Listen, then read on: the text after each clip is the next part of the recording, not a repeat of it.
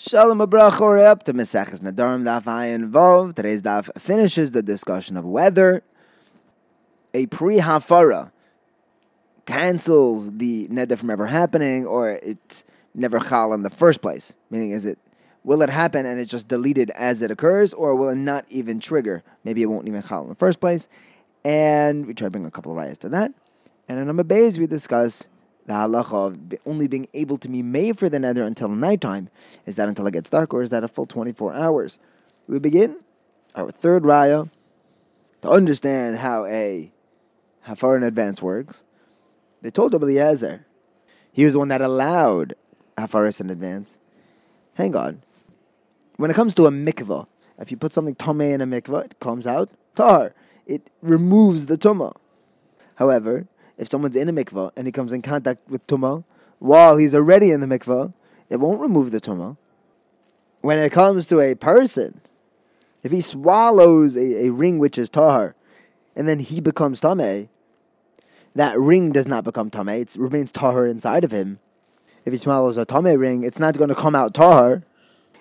If he were to swallow it while the ring was tahar, it's not going to become tameh. Just like it doesn't prevent something from becoming tamei, it's not going to remove tuma once it's there. What do you see from here? It's a lot easier, contrary to popular belief, to cure something of tuma than it is to prevent it. Once it's tamei, he goes in the mikvah, you could cure him. But if he's in the mikvah and he's tar, he can become tamei. You see clearly that they understand that the neder is not chal. They never even started uh, for a second. In the Sefer, they told Rabbi Eliezer, when it comes to Tvilas Kalim, you stick a Tomei Kli into, into the mikvah, it comes out tar. You can't put a Kli into a mikvah to prevent it from becoming Tomei. Over here, the Mashmois are exactly the opposite. Sounds like you cannot prevent the neder from ever being chal, just like Tvila. You can't prevent it from attracting Tumah. However, in the Reisha, it's mashma that they understand that the neder is not chal. So we have one raya that points us in two different directions. The Gemara explains that there are abundant telling Rabbi Eliezer. I'm not sure why you think you can do a preemptive hafara. If you hold that her neder is going to be chal and then the husband's hafara takes it away, the Tvilas Kalim proves to you that it's going to be chal whether you like it or not. And on the flip side, I'm going to hedge my bet. If you hold that it's not even going to be chal in the first place, the mikvah is going to challenge you on that end. Whereas mashma, the neder isn't chal in the first place. That being said, we try a fourth raya. Understand how hafaris in advance work. This one is straightforward. They told Eliezer that when you have seeds that are tome, if you plant them in the ground, they become tar. If they are already grown and they're attached to the ground, they're vaday not even going to be mekabel tuma. Right? If it's attached to the ground, it's karka is not makabel tuma. So to buy nedarim, once he sets up the hafara, the tuma, the neder, won't even be chal for a second. If I could take away a neder that's already been made, I could definitely prevent it. The Gemara asks, do you really think that the Rabbanon don't learn this kal v'chaymer? We have a brisa that's mashma. The, the Rabbanon should agree with Rabbi Eliezer. Brisa says, I would think that someone can sell his daughter for marriage when she's a nara.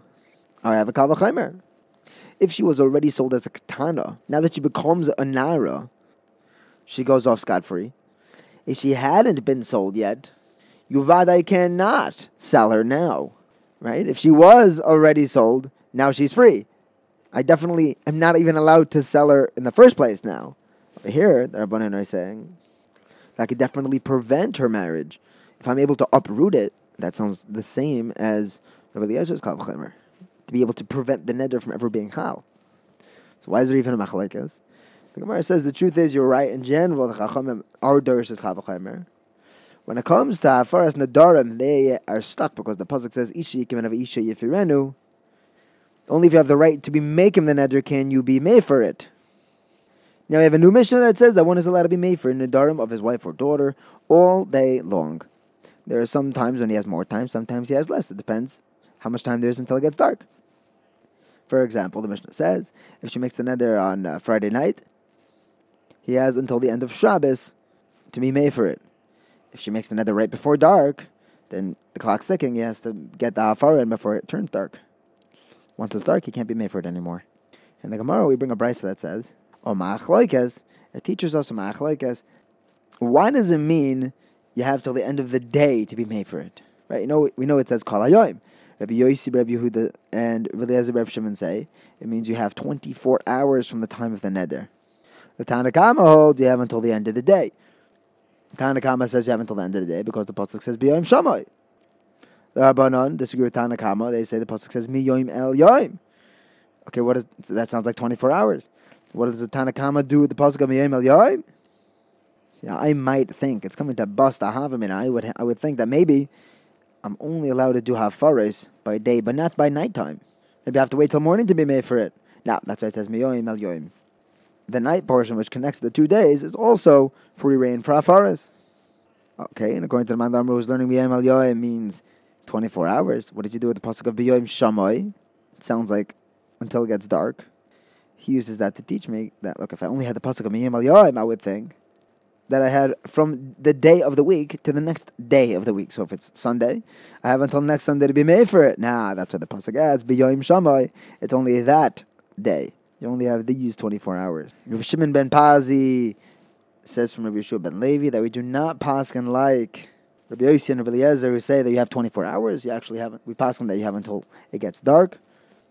Levi tried paskin like them, giving twenty four hours, and Rav told him that Habibi told me that we do not paskin like the 24 hour shitas. And the way the Ran describes this last part of the Gemara, it's a little unrelated, but it tells us that Chiya bar Rav would shoot arrows and inspect them whenever someone came to be made for a neder by him. And Rabbi bar Huna, he would sit and stand during the uh, Sheilas Nadarim and the Ran explains that it's coming to teach us that there's no need for a serious concentration while being made for the while being shoyal on the darim, because all the chacham needs is to hear that the person who made the neder regrets it, and that doesn't take investigation. Thank you for learning with me. Have a wonderful day.